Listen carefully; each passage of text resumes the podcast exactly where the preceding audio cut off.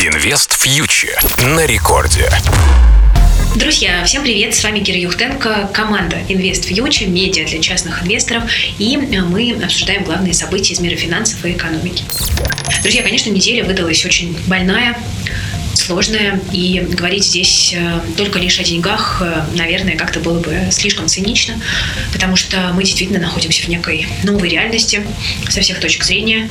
Но, конечно же, э, мы с вами должны говорить о том, что относится к моему непосредственному профилю, говорить об инвестициях и финансах. Российский фондовый рынок за неделю сложился ну, практически вдвое.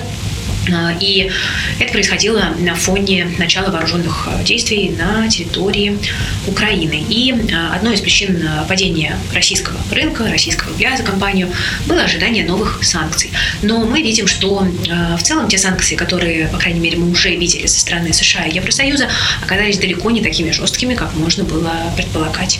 И в каком-то смысле эти санкции можно назвать символическими, потому что, да, допустим, там пять российских банков попали под определенные ограничения. Больше всего пострадал а, банк ВТБ. Но, с другой стороны, а, мы понимаем, что фундаментально а, те ограничения, которые были озвучены, ну, не накладывают какого-то прям капитального влияния на бизнес ВТБ и Сбера. Да, будут трудности, которые этим банкам придется обходить, особенно ВТБ. Но там, ну, опять же, тот же самый Сбер, так и вообще на текущем уровне, кажется, выходит из воды сухим, если, конечно, не будет озвучено каких-то новых санкций второй волны, уже более жестких, что кажется мне достаточно вероятно, если ситуация будет затягиваться и при этом оставаться такой же напряженной. Но мы сейчас комментируем именно то, что мы имеем в данном моменте. И, в общем-то, такое некое даже вот разочарование российского рынка более мягких санкций а, и отыгралось в пятницу резким довольно отскоком по многим бумагам. Кто-то тоже по 40-50% примерно тоже уменьшил. Банк Санкт-Петербург – это компании, которые под санкции в принципе не попали. И а, здесь на что мне хотелось бы обратить ваше внимание. На то, что, а, во-первых, скорее всего, вечером в пятницу мы увидим новый пакет санкций Евросоюза. Во-вторых, конечно, многое будет зависеть от того, будут ли прекращены военные действия и начаты переговоры. А, кроме того, друзья, я хотела бы обратить ваше внимание на то, что а, помимо драматичного, но локального конфликта, который мы наблюдаем на территории Украины, у нас есть глобальная проблема с инфляцией, которую пока никак разрешить нельзя. И по большому счету мы видим, что вот на фоне этого конфликта, на фоне геополитики, на фоне военных действий у нас дорожает нефть, а нефть является ключевым компонентом инфляции во всем мире. Это проблема.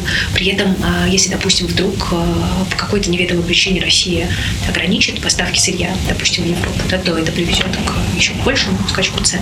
Ну и, в общем, надо понимать, что инфляция страдает. При этом а, в такой ситуации ни ФРС, ни ЕЦБ, по большому счету, не могут повышать ставки уже так быстро, как изначально предполагалось. Сейчас уже повышение ставки ФРС на полпроцента в марте не выглядит реалистичным сценарием. Да, у такого рынка ликвидность забирать нельзя. А, и вот тут вопрос возникает, а, а что с инфляцией это будем делать?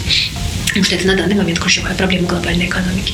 А, и я боюсь, что в целом, конечно, вот у того конфликта, который мы сейчас наблюдаем, могут быть события, идущие намного глубже, намного они могут быть э, серьезнее, чем мы видим сейчас. Э, ну и хочу вспомнить э, довольно любопытную мысль напоследок. А, есть мнение, что именно в периоды высоких инфляций, высокой инфляции происходит смена элит, потому что удержаться, да, удержать власть в такой ситуации бывает достаточно непросто. Я не про какую-то конкретную элиту конкретной страны сейчас говорю, я говорю просто о том, что высокая инфляция – это всегда турбулентность, да, в том числе и политическая, и она может иметь место во всем мире, в самых разных странах. Поэтому к этому инвесторы, конечно, должны быть готовы. И э, я не думаю, что нужно сейчас там бежать, пытаться срочно распродать свои активы на брокерских счетах, потому что те неполадки, которые мы сейчас имеем, они во многом, я думаю, что достаточно технические и будут разрешены через несколько дней, да, просто банки адаптируются к новым санкциям. Но глобально, конечно, стоит очень внимательно посмотреть на свои сбережения, не только на бирже, и оценить э, в новой реальности, э, адекватны ли эти сбережения и доходность по ним тем рискам, которые вы на себя берете. Друзья, э, на этом я буду заканчивать. Спасибо, что слушали. Это было радио Рекорд, э, Кира Юхтенко, медиа для частных инвесторов, Invest Future. Берегите, пожалуйста, себя. Эта фраза становится особенно актуальной, хотя повторяю ее каждую неделю. Берегите себя, ну и свои деньги тоже.